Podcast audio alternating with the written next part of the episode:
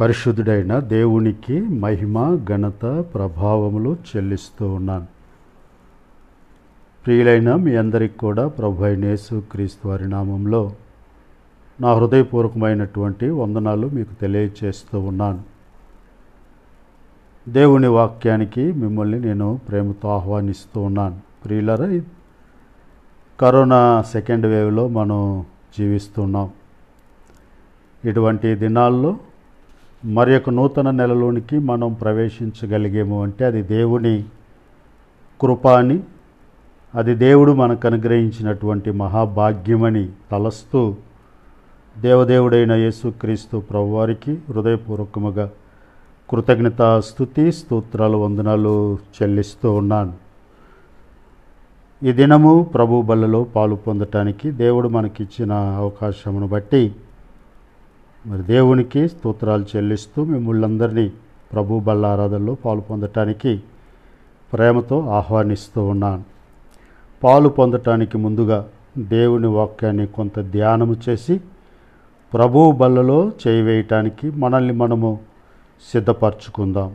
నేటి ధ్యానము కొరకు ఏర్పాటు చేయబడిన వాక్య భాగము మన చేతిలో ఉన్నటువంటి పరిశుద్ధ గ్రంథమైన బైబిల్లో నుండి అపోసురైన పౌలు కొరిందేలకు రాసిన రెండవ పత్రిక పదమూడవ అధ్యాయము ఐదు నుండి పది వచనాల భాగమును ఈ దినము దేవుని ధ్యాన భాగముగా మనము ధ్యానము చేద్దాము. అయితే అందులో ఒక మూల మాటని ఈ దినము మన ధ్యానానికి అవసరమైనటువంటి ఒక మూల మాటని మీకు చదివి వినిపించాలని నేను ఆశిస్తున్నాను. ఐదవ వచనములో నుండి యేసుక్రీస్తు మీలో ఉన్నాడని ఎరుగరా. ఇది ఈ దినము మనము ధ్యానం చేయటానికి మనము దేవుని కృపచేత ఏర్పరచుకున్నటువంటి అంశము. యేసుక్రీస్తు మీలో ఉన్నాడని ఎరుగరా. పౌలు గారు కొరింతీలకు రాస్తూ ఈ మాట వారికి తెలియచేస్తూ ఉన్నారు. ఈ మాట వారికి తెలియచేస్తున్నారు అంటే దాని అర్థము ఒకవేళ వారు మర్చిపోయి ఉంటారేమో. వారు మాత్రమే కాదు నేడు అనేక మంది విశ్వాసులైన వారు కూడా యేసుక్రీస్తు నాలో మనలో ఉన్నాడు అన్నటువంటి సంగతిని వారు మర్చిపోతూ ఉన్నారు. నేటి ఆధ్యాత్మిక క్రైస్తవ జీవితంలోని అనేక అక్రమ విధానాలకు మూలము యేసుక్రీస్తు మనలో ఉన్నాడన్న సంగతిని మర్చిపోవటమే. అందుచేతనే అనేక రకములైనటువంటి అక్రమ విధానాలు అననుకూలమైనటువంటి నడవడిక నేడు క్రైస్తవ జీవితంలో కనపడుతూ ఉన్నది. అయితే ఇక్కడ మనం ఒక ఆలోచన చేయవలసిన వారమై ఉన్నాం.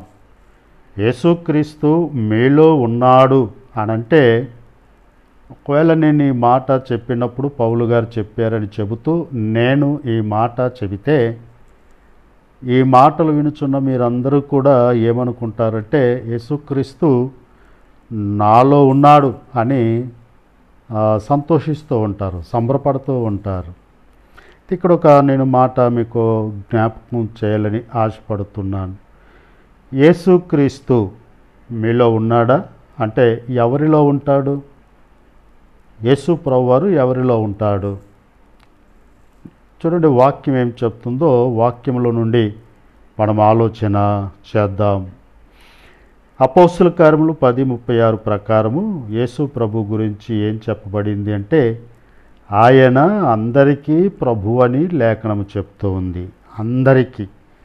పుట్టిన వారికి చనిపోయిన వారికి ఇప్పుడు పుడుతున్న వారికి పుట్టబోయే వారికి అందరికీ తరతరములకు యుగయుగాలకు యేసుక్రీస్తు ప్రభువారు అందరికీ ప్రభు అని లేఖనము చెప్తూ ఉంది. కాబట్టి భ్రమపడటానికి కారణం ఏమిటి అంటే ఆయన అందరికీ ప్రభువు కనుక నాకు కూడా ప్రభువే కాబట్టి నాలో ఉంటాడు అని మనము తలస్తూ ఉంటాము. రెండవ కారణము చెప్తే వాక్యంలో నుండి చూస్తే యశా గ్రంథము యాభై నాలుగవ అధ్యాయము ఐదవ వచ్చిన ప్రకారము దేవుని గురించి ఏమని లేఖనము చెప్తుంది అనంటే ఆయన సర్వలోకమునకు దేవుడు. సృజించబడినటువంటి ఈ సమస్త లోకమునకు ఆయన దేవుడై ఉన్నాడు. కాబట్టి ఆయన ఈ లోకమంతటికీ దేవుడు కనుక లోకంలో ఉన్న మనుషులందరికీ ఆయన దేవుడు. అందరికీ ప్రభు అని ఎలా చెప్పబడిందో ఇక్కడ ఇది కూడా దే దానికి సమాంతరంగా ఉన్నమాట అందరికీ దేవుడు. కాబట్టి ఆయన అందరి దేవుడు అవటం వల్ల అందరిలో ఉన్నాడు అనేటువంటి ఆలోచన మనం కలిగి ఉంటాం. మూడవ మాట లేఖనం ఏం చెప్తుందంటే ఎబ్రి పత్రిక రెండవ అధ్యాయము తొమ్మిదవ వచనాన్ని మనం చూసినప్పుడు ఆ వచన ప్రకారము యేసుక్రీస్తు ప్రభు దేవుడైన యేసుక్రీస్తు ప్రభువారు మనుషులందరి కొరకు మృతి చెంది ఉన్నారు. ఆయన ఒక ప్రాంతం కొరకు ఒక ప్రజల కొరకు ఒక జాతి కొరకు ఒక మతము కొరకు ఒక స్థాయిలో ఉన్నటువంటి వారి కొరకు కాక తల్లి గర్భంలో నుండి జన్మించినటువంటి అందరి నిమిత్తము ఆయన మరణించినటువంటి దేవుడు. మరణించి సమాధి చేయబడి తిరిగి మూడవ నాడు లేచారు. అది మనం కాసేపు అలా పక్కన పెడదాం. ఆయన అందరి కొరకు మరణించాడు. కాబట్టి మనం ఏమనుకుంటామంటే ఆయన నా కొరకు కూడా మరణించాడు. కాబట్టి నాలో ఉంటాడు నాతో కూడా ఉంటాడు అనేటువంటి ఆలోచన మనం కలిగి ఉంటాం. ప్రియులరా జాగ్రత్త గమనించండి. యేసు ప్రభు ఎవరిలో ఉంటాడు అనంటే దానికి ఆధారంగా ఒక మాట మీకు చూపిస్తాను. మత్తేసు వార్త ఇరవై రెండవ అధ్యాయము ముప్పై రెండవ వచనము చూస్తే అక్కడ ఇలాగూ రాయబడి ఉన్నది. ఏమని? దేవుడు సజీవులకే దేవుడు కానీ మృతులకు దేవుడు కాదు. ఇక్కడ దేవుని గురించి మంచి మాట శ్రేష్టమైన మాట బహు స్పష్టంగా చెప్పబడింది. దేవుడు అందరికీ ప్రభు అయిన దేవుడు అందరి కొరకు మరణించిన దేవుడు సర్వలోకమునకు ఏకైక దేవుడైనటువంటి యేసుక్రీస్తు దేవుడు. ఆయన సజీవులకే దేవుడు మృతులకు దేవుడు కాదు అన్నటువంటి లేఖనం చెప్తూ ఉంది. చూడండి జాగ్రత్తగా గమనిస్తే అందరికీ అన్న మాట మనం విన్నాం. సర్వలోకమునకు అని విన్నాం. మనుషులందరికీ అని విన్నాం. ఇది మనం ఆలోచన చేసినప్పుడు అందరిలో ఎవరున్నారు అంటే సజీవులు ఉన్నారు మృతులు ఉన్నారు సర్వలోకము అన్నప్పుడు ఎవరున్నారు అంటే సజీవులున్నారు మృతులున్నారు. మృతులు ఉన్నారు మనుషులందరూ అన్నప్పుడు ఎవరున్నారు అంటే సజీవులు ఉన్నారు మృతులు ఉన్నారు. కాబట్టి ఆయన మృతులకు దేవుడు కాదు. ఒకవేళ నీవిట్ట అనుకుంటున్నావేమో ఈ మాటల్ని బట్టి. అందరికీ ప్రభు ఆయన నాతో ఉంటాడు నాలో ఉన్నాడు. సర్వలోకమునకు దేవుడు ఈ లోకంలో నేను కాబట్టి ఆయన నాకు దేవుడు నాతో ఉన్నాడు నాలో ఉన్నాడని నా కొరకు మరణించాడు కాబట్టి అని నువ్వు అలా ఆలోచన చేస్తున్నావేమో. మత్తై సువార్త వాక్యాన్ని ప్రాధాన్యముగా తీసుకో ఆధారముగా తీసుకొని ఆలోచన చేయి. ఆయన కేవలము సజీవులకు మాత్రమే దేవుడు మృతులకు దేవుడు కాదు అని స్పష్టంగా చెప్పబడింది. సజీవులెవరు? మృతులెవరు? సజీవులెవరు? మృతులెవరు? సజీవులు అనగా జీవము కలిగి జీవిస్తున్నటువంటి వారు వీరెవరు? లేఖనము చెప్తుంది యేసుక్రీస్తు ప్రభువునందు విశ్వాసం ఉంచినటువంటి వారు జీవములోనికి ప్రవేశించున్నారు మరణము చూడకుండా. వీరు సజీవులు. పాపము మృ మృతులెవరు? అనంటే ఎఫ్ఎస్సి పత్రిక రెండవ అధ్యాయం చెప్తుంది అపరాధముల చేతను పాపముల చేతను చచ్చినటువంటి వారు. చచ్చినటువంటి వారు. పిల్లలు జాగ్రత్తగా గమనించండి. ఈ రెండు గ్రూపుల్లో నువ్వే గ్రూపులో ఉన్నావు. మృతులైన గ్రూపులో నువ్వు ఉంటే దేవుడు నీలో ఉండడు. సజీవులైన గ్రూప్లో నువ్వు ఉంటే దేవుడు నీలో ఉంటాడు నీతో ఉంటాడు. కాబట్టి నువ్వు సజీవుడుగా ఉండాలి అనంటే ప్రభు అయిన యేసుక్రీస్తునందు విశ్వాసము ఉంచాలి. ఆ మాట అందుకే ఇక్కడ మనం చూస్తాము యేసు ప్రభు ఎవరిలో ఉంటారు అనంటే నాలుగు విషయాలు చెప్తాను జాగ్రత్త మొదటిది గలతీ పత్రిక నాలుగో అధ్యాయము ఆరో వచ్చిన ప్రకారము కుమారులు అని పిలువబడుతున్నటువంటి వారి హృదయములోనికి యేసుక్రీస్తు పంపబడతాడు. కుమారులు అవటం చేత. మరి కుమారులు అంటే ఎవరు? అదిగో యేసు ప్రభునందు విశ్వాసం ఉంచి మరణము నుండి జీవములోనికి వచ్చినవారు. అందుకే వ్యవహారం ఒకటి పన్నెండు చెప్తుంది. ఆయన నామమందు విశ్వాసం ఉంచినవారు దేవుని పిల్లలు. కాబట్టి ఎవరైతే దేవుని కుమారులవుతారో వారిలో దేవుడు ఉంటాడు.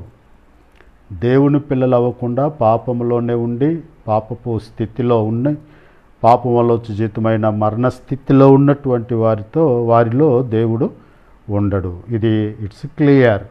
చాలా స్పష్టంగా చెప్పబడిన సంగతి. జ్ఞాపకం చేసుకో. యేసుప్రభు ఎవరిలో ఉంటారు అంటే రెండవ భాగంలో మనం చూస్తే యోహాను సువార్త ఆరవ అధ్యాయము యాభై నాలుగవ వచ్చిన ప్రకారం ఆలోచించినప్పుడు యేసు ప్రభువారు ఆయన శరీరమును ఆయన రక్తమును స్వీకరించేటువంటి వారిలో ఉంటారని ఆ వాక్యంలో మనం చూస్తాం. నా శరీరము తిని నా రక్తము త్రాగువాడు నా యందు నిలిచి ఉన్నవాడు. నేను వాని యందు నిలిచి ఉందును. కాబట్టి ఎవరైతే ప్రభుబల్లో చేవేసి ఆయన శరీరమును రక్తమును స్వీకరిస్తారో ఆ వారిలో దేవుడు యేసు ప్రభువారు ఉంటారు. మూడవ మాట మనం చూస్తే అదే యోహాను సువార్త ఆరవ అధ్యాయం యాభై ఒకటో వచనంలో మనం ఆలోచించినప్పుడు పైనుండి దిగివచ్చిన ఆహారం నేనే అని ప్రభు అంటున్నారు. జీవాహారము నేనే నన్ను భుజించువాడు. జీవాహారం అనగా ఏమిటి ఇక్కడ? దేవుని వాక్యము.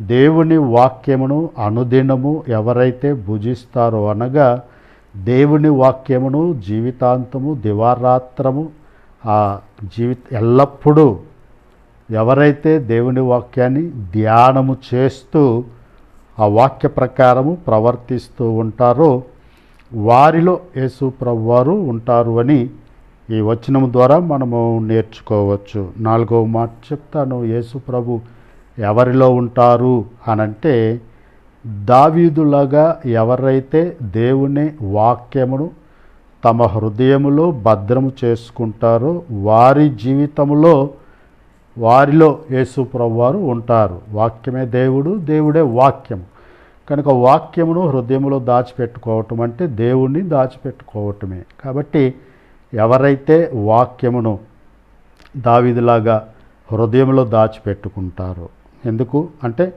హృదయము నిండి ఉన్న దాన్ని బట్టి నోరు మాట్లాడుతుంది ప్రవర్తన ఆధారపడి ఉంటుంది. కాబట్టి హృదయంలో దేవుని వాక్యం ఉంటే మన మాటలు దేవుని వాక్య అనుకూలంగా ఉంటాయి దేవుని వాక్యంతో కూడిన ప్రవర్తన మనం కలిగి ఉంటాం. సో కాబట్టి మీకు స్పష్టమైంది అనుకుంటున్నాను విషయం. క్రీస్తు మీలో ఉన్నాడని మీరు ఎరుగరా? క్రీస్తు ఎవరిలో ఉంటాడు? నాలుగు విషయాలు చెప్పాను. కుమారులైన వారిలో ఉంటారు. ఆయన శరీరము ఆయన రక్తమును స్వీకరించే వారిలో ఉంటారు. ఆయన వాక్యమును దివారాత్రము ధ్యానించి ఆ ప్రకారం నడిచే వారిలో ఉంటారు.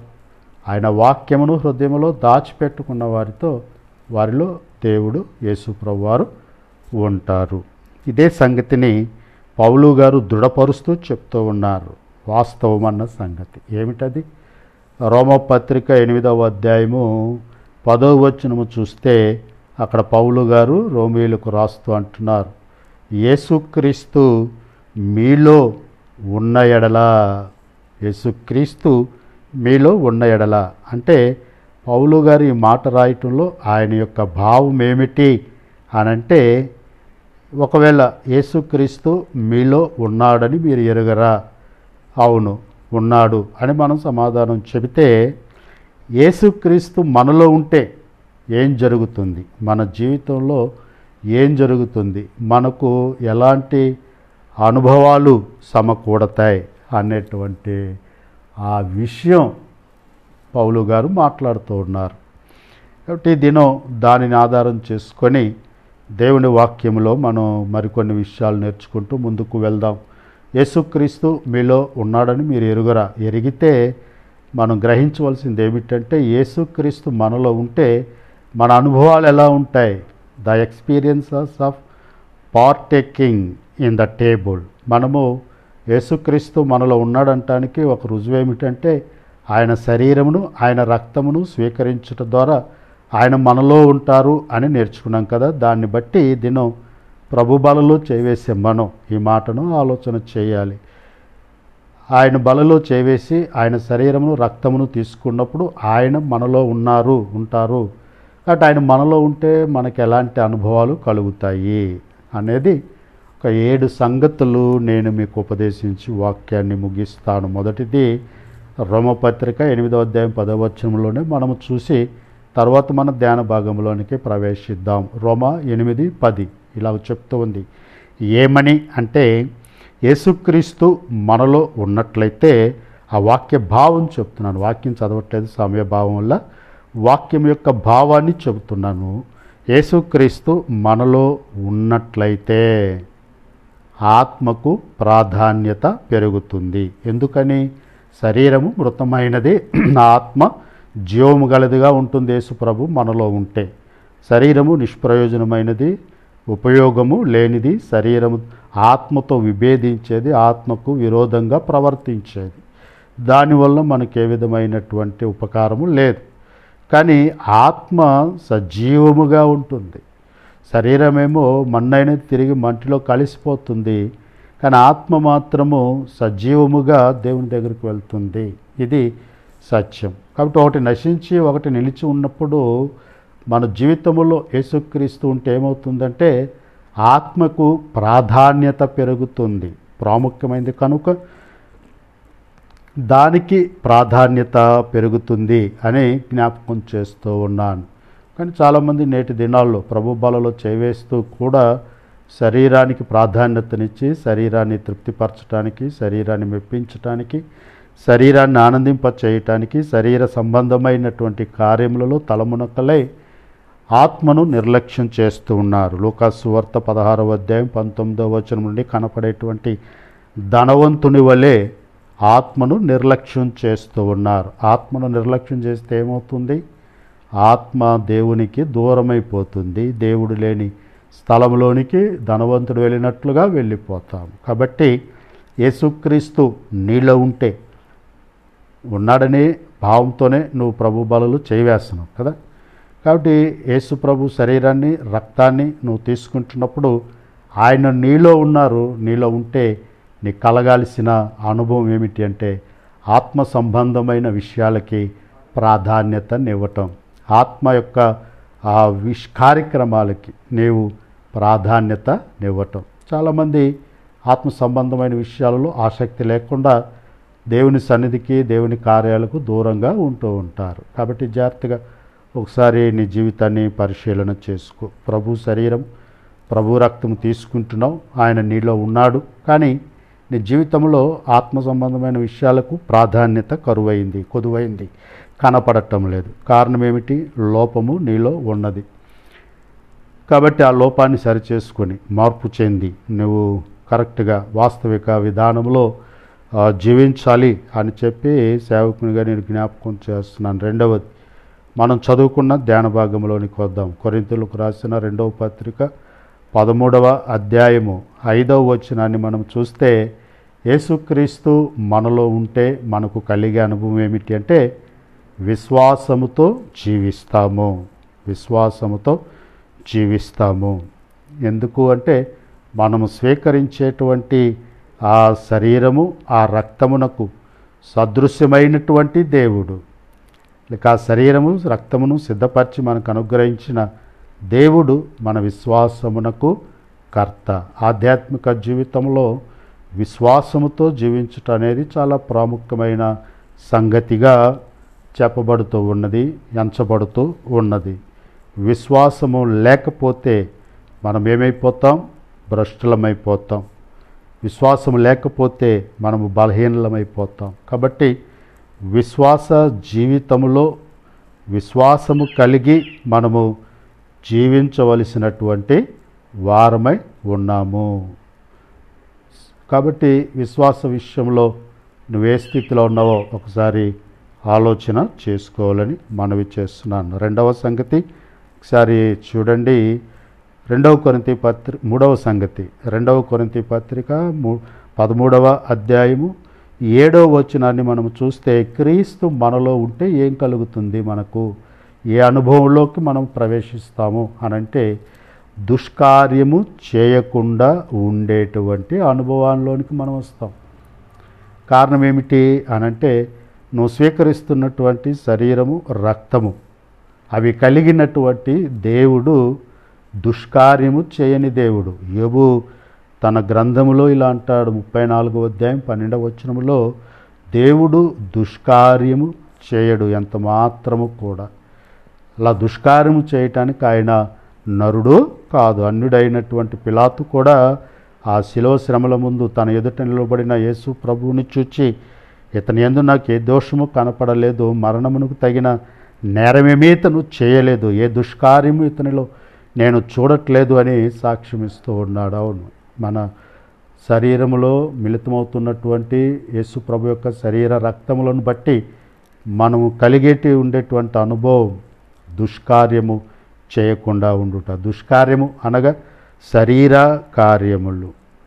శరీర కార్యములు. అంతేకాదు ఆత్మకు విరోధముగా చేయబడేటువంటి కార్యములు. దేవునికి వ్యతిరేకముగా చేయబడేటువంటి కార్యములు. అవి చేయకుండా ఉండేటువంటి అనుభవం మనకి వస్తుంది. కారణం ఆయన శరీరము రక్తం మనలోనికి వెళ్ళటం వల్ల ఆయన మనలో ఉంటున్నారు కాబట్టి.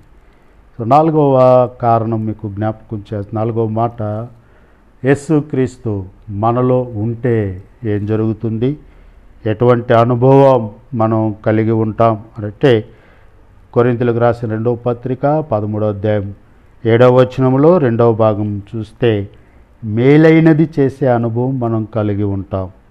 మేలైనది చేసే అనుభవం. కారణం ఏమిటి? అంటే మనం తీసుకుంటున్నటువంటి శరీరం రక్తం మనలోనికి వెళ్ళిన ఆ సమయంలో దే మా- దే- మనం తీసుకుంటున్నటువంటి శరీరము రక్తము కలిగినటువంటి దేవుడు మేలు చేసే దేవుడు. ఆయన కేడు చేసే దేవుడు కాదు. మనుషులందరి కొరకు తన నమ్మి విశ్వసించిన తన బిడ్డల కొరకు ప్రతి విషయంలో మేలును ఆశించేటువంటి దేవుడు. మన జీవితాల్లో మేలు కలగాలని కోరుకుంటున్నటువంటి దేవుడు. కాబట్టి ఆ దేవుడు మనలో ఉన్నాడు. ఇలా ఆయన శరీరము ఆయన రక్తము స్వీకరించడం ద్వారా ఆయన మనలో ఉన్నాడని నేర్చుకున్నాం. కాబట్టి ఆయన మనలో ఉన్నప్పుడు మనం ఆయన వలే ఉంటాం కనుక ఏం జరుగుతుంది? మనం కూడా మేలైనది చేయటం నేర్చుకుంటాం. మేలైనది చేస్తూ జీవిస్తాం. బైబిల్ చెప్తుంది మేలైనది చేయనెరుగు దాన్ని చేయకుండా పాపము అని. కాబట్టి మేలు చేయకపోతే దాని అర్థం కీడు చేస్తున్నావనే అర్థం. వాక్యం చెప్తుంది కీడు చేయటం మాలి మేలు చేయము. దేవుడు నీలో ఉన్న దేవుడు మేలు చేసే దేవుడు కనుక నువ్వు కూడా మేలు చేయటం నేర్చుకోవాలి అని దేవుని వాక్యము ఉపదేశిస్తూ ఉంది. ఐదవ సంగతి చెప్తాను. క్రీస్తు మనలో ఉంటే ఏం జరుగుతుంది? మనకి ఏ అనుభవం వస్తుంది. అంటే కొరిందులకు రాసిన రెండవ పత్రిక పదమూడవ అధ్యాయము ఎనిమిదవ వచనాన్ని మనం చూచినప్పుడు అక్కడ ఒక మాట మనం చూస్తాం. ఏ అనుభవం కనపడుతుంది అక్కడ? సత్యమునకు విరోధముగా ఏమీ చేయకుండుట సత్యమునకు విరోధముగా ఏమీ చేయకుండా ఉండే అనుభవాన్ని మనం కలిగి ఉంటాం. ఎందుకు? అంటే మనం స్వీకరించిన శరీరము రక్తము మనలోనికి రావటం ద్వారా ఆయన మనలో ఉన్నాడు కాబట్టి ఆయన ఎలాంటి దేవుడు? అనంటే ఆయన సత్యవంతుడైనటువంటి దేవుడు. అబద్ధమాడే దేవుడు కాదు. సత్యవర్తనుడు సత్య ప్రవర్తన కలిగినటువంటి దేవుడు యేసుక్రీస్తు ప్రవ్వారు ఆయన మనలో ఉన్నారు కాబట్టి మనము కూడా ఆయన వలె మారతాము. కనుక మనకే అనుభవం వస్తుంది అనంటే సత్యానికి విరుద్ధంగా ఏదీ చేయకుండా ఉండుట. సత్యానికి విరుద్ధంగా ఏది చేయకుండా ఉండుట అంటే అర్థం ఏమిటి? సత్యమును అనుసరించి నడుచుట. సత్యానికి సహకారులుగా ఉండుట. సత్య సంబంధుల ప్రవర్తనను కలిగి జీవించుట. ఇది ప్రాముఖ్యమైన సంగతి. ఎవరైతే ఇలా జీవిస్తారో వారు సత్యానికి విరుద్ధంగా ఏమీ చేయలేరు. సత్యం అంటే యేసుక్రీస్తు. యేసుక్రీస్తుకి విరుద్ధంగా ఏది చేయలేరు అని జ్ఞాపకం చేస్తూ ఉన్నాను. ఒకవేళ యేసు ప్రభుకి విరుద్ధంగా నువ్వేదైనా చేస్తూ ఉంటే జ్ఞాపకం చేస్తాను యేసు ప్రేమ కలిగిన దేవుడు మనం ప్రేమించలేకపోతే అది విరుద్ధమైంది. సత్యానికి విరుద్ధమైంది. దేవుడు క్షమించే దేవుడు. మనము క్షమించకపోతే అది సత్యానికి విరుద్ధమైంది. కనుక ఒకవేళ సత్యానికి విరుద్ధంగా నువ్వు ప్రవర్తిస్తూ ఉంటే దేవుణ్ణి అనేకులకు నువ్వు దూరం చేస్తున్నావు వారికి నువ్వు అడ్డుబండగా ఉంటున్నావు. సత్య విరోధిగా నువ్వు బ్రతుకుతూ ఉన్నావు. ఎవరైతే సత్యానికి విరుద్ధంగా జీవిస్తూ ఉంటారో వారి మీద దేవుడు తన ఉగ్రతను క్రొమ్మరించబోతూ ఉన్నారు. కాబట్టి జాగ్రత్త. ప్రభు బాలలో చేవేసిన జీవితంలో అనుభవం ఉందా? మార్పు రావాలి నీళ్ళు లేకపోతే నువ్వు నువ్వు మార్చుకో మార్చుకోవాలి మలుచుకోవాలి ఈ అనుభవంలోనికి. ఆరో సంగతి మీకు జ్ఞాపకం చేస్తాను. యేసుక్రీస్తు మనలో ఉంటే మనకే అనుభవం వస్తుంది. కొరింతలకు రాసిన రెండవ పత్రిక పదమూడవ అధ్యాయము తొమ్మిదవ వచనము. సంపూర్ణతను కలిగి జీవిస్తాం. ఎందుకు? అనంటే మనం స్వీకరించిన శరీరం రక్తం మనలోనికి వెళ్ళినప్పుడు దేవుడు మనతో ఉంటాడు. మనలో ఉన్న దేవుడు ఎలాంటి దేవుడు? అనంటే మత్తేశ్వార్త ఐదో అధ్యాయం నలభై ఎనిమిది వచ్చిన చెప్తుంది. పరలోకమందున్న మీ తండ్రి పరిపూర్ణుడు. ఆయన ఎలాంటివాడు పరిపూర్ణుడు. Perfect God. ఆయనలో ఏ లోపము లేదు ఏ కొదువ లేదు ఏ అసంపూర్ణత ఆయనలో లేదు. అంచేత ఆయన ఎలాంటి వాడై ఉన్నాడో మనం కూడా అలాంటి వారంగా ఉండాలి. ఉంటాము కనుక ప్రభు యొక్క శరీరమును రక్తమును స్వీకరించినప్పుడు ఆయన మనలో ఉంటే మనకు కలిగే అనుభవం. ఇది అని సేవకునిగా నేను మీకు జ్ఞాపకం చేస్తున్నాను. సంపూర్ణతను కలిగి జీవించే అనుభవం ఎలాంటి సంపూర్ణత? క్రీస్తు యేసుకు కలిగిన సంపూర్ణత. యేసు ప్రభు ఒక పక్కన నుండి ఒక పక్కన ఉంటే ముళ్ళు తిన్న మధ్యలో కరెక్ట్గా ఉండాలి. అటువంటి సం సమానమైన సంపూర్ణతను మనం కలిగి ఉండాలి. కలిగి ఉండాలంటే ఎదగటం నేర్చుకోవాలి. అనుభవం వెంబటి అనుభవం స్వతంత్రించుకుంటూ బ్రతకటం మనం నేర్చుకోవాలి. పరిపూర్ణత వైపు సాగటం మొదలు పెట్టాలి. చివరి మాట చెప్పి ముగిస్తాను. ఒకవేళ యేసుక్రీస్తు నాలో ఉన్నాడు మనలో ఉన్నాడు అని మనం నిర్ధారిస్తే మనకేమి అనుభవం ఉంటుంది? అనంటే కొరింతకు రాసిన రెండో పత్రిక పదమూడవ అధ్యాయము పదో వచనం చూస్తే కట్టబడుతూ ఉంటాము. ఎందుకు? మనం స్వీకరిస్తున్న రక్తము శరీరము అది మన స- మనలోనికి వెళ్ళినప్పుడు ఆయన మనలో ఉంటారు అని మనం నేర్చుకున్నాం. ఆయన మనలో ఉన్నప్పుడు మనము ఆయన వల్లే ఉంటాం కనుక ఆయన ఎలాంటి దేవుడు? ఆయన మనలను సజీవమైన మందిరముగా కట్టే దేవుడు. కట్టుతో ఉన్నటువంటి దేవుడు. దేవుని చేత సేవకుని చేత కట్టబడటానికి నువ్వు ఇష్టపడాలి. కట్టబడితేనే పరిపూర్ణత వస్తుంది. సంపూర్ణతను నువ్వు అనుభవించగలవు. కాబట్టి కట్టబడటానికి నువ్వు ఇష్టపడాలి అని నీకు జ్ఞాపకం చేస్తున్నాను. ఒకసారి నీ చుట్టూ ఉన్న పరిస్థితులను దృష్టించి బహు భయంకరమైన పరిస్థితులను జీవిస్తున్నావు. ఇంకెంతకాలం ఇంకెంతకాలం? దీన్ని బట్టి నువ్వు గ్రహించాల్సింది అన్నిటికీ అంతము సమీపమై ఉన్నది. కనుక ఇప్పుడే వెంటనే నీ జీవితంలో నువ్వు మార్పు చెంది దేవుడు కోరిన ప్రకారం నీలో ఆయన ఉన్నాడంటానికి రుజువులైన ఏడు అనుభవాలను నువ్వు కలిగి ఆయనతో నువ్వు జీవిస్తూ నువ్వు ముందుకు సాగు భ్రమను విడిచి. ఎందుకంటే దేవుడు యథార్థవంతుడు యథార్థవంతులందు ప్రీతి కలిగిన దేవుడు. కాబట్టి వాస్తవికమైన అనుభవంతో నువ్వు నింపబడి ఇప్పటివరకు నువ్వు చాలా అనుభవాలు అనుకుని ఉంటావు. నేను ప్రభు బాలలో చేవేస్తున్నాను ప్రభు నాలో ఉంటాడు కాబట్టి అని వేరే రకాలైన అనుభవాల గురించి నువ్వు ఆలోచించి ఉండొచ్చు. అవన్నీ భ్రమపరిచే విషయాలు అవన్నీ తప్- అపోహతో కూడిన ఆలోచనలు. నిన్ను నశింప చేసేటువంటి ఆలోచనలు. కాబట్టి వాస్తవికమైనవి ఏమిటి? యేసుక్రీస్తు మనలో ఉంటే ఆత్మకు ప్రాధాన్యత పెరుగుతుంది. విశ్వాసముతో జీవిస్తాము. దుష్కార్యము చేయకుండా బ్రతుకుతాము. మేలైనది చేసే అనుభవాన్ని కలిగి ఉంటాం. సత్యానికి విరుద్ధంగా ఏది చేయకుండా మనం ముందుకు సాగుతాం. చివరి సంపూర్ణత కొరకు కట్టబడతాం. సంపూర్ణత మరియు కట్టబడటం ఈ అనుభవాలు వాస్తవికమైనవి. వాస్తవిక క్రమంలోనికి నిన్ను నీవు మలుచుకోవాలని సేవకునిగా నీకు హెచ్చరిస్తూ వాక్యాన్ని ముగిస్తున్నాను. ప్రార్థన చేసుకుందాం. ప్రభు దయగలిగిన తండ్రి మహోన్నతుడ మీకు వందనాలు. ఇచ్చిన వాక్యమును బట్టి స్తోత్రాలు. వాక్యాన్ని దీవించి ఆశీర్వదించి మాలో ఫలింపచేసి ఆ ఫలమును మేము చూచుటకు అనుభవించుటకు నాయన సహాయం చేయమని ఆ ఫలము ద్వారా నిన్ను సంతోషపెట్టడానికి కృప అనుగ్రహించమని మీకు వందనాలు స్థుతులు స్తోత్రాలు చెల్లిస్తూ వాక్యమైన బిడ్డలందరినీ దీవించమని ఏసునామంలో ప్రార్థించి అడిగి వేడుకొంచున్నాం తండ్రి. ఆమెన్.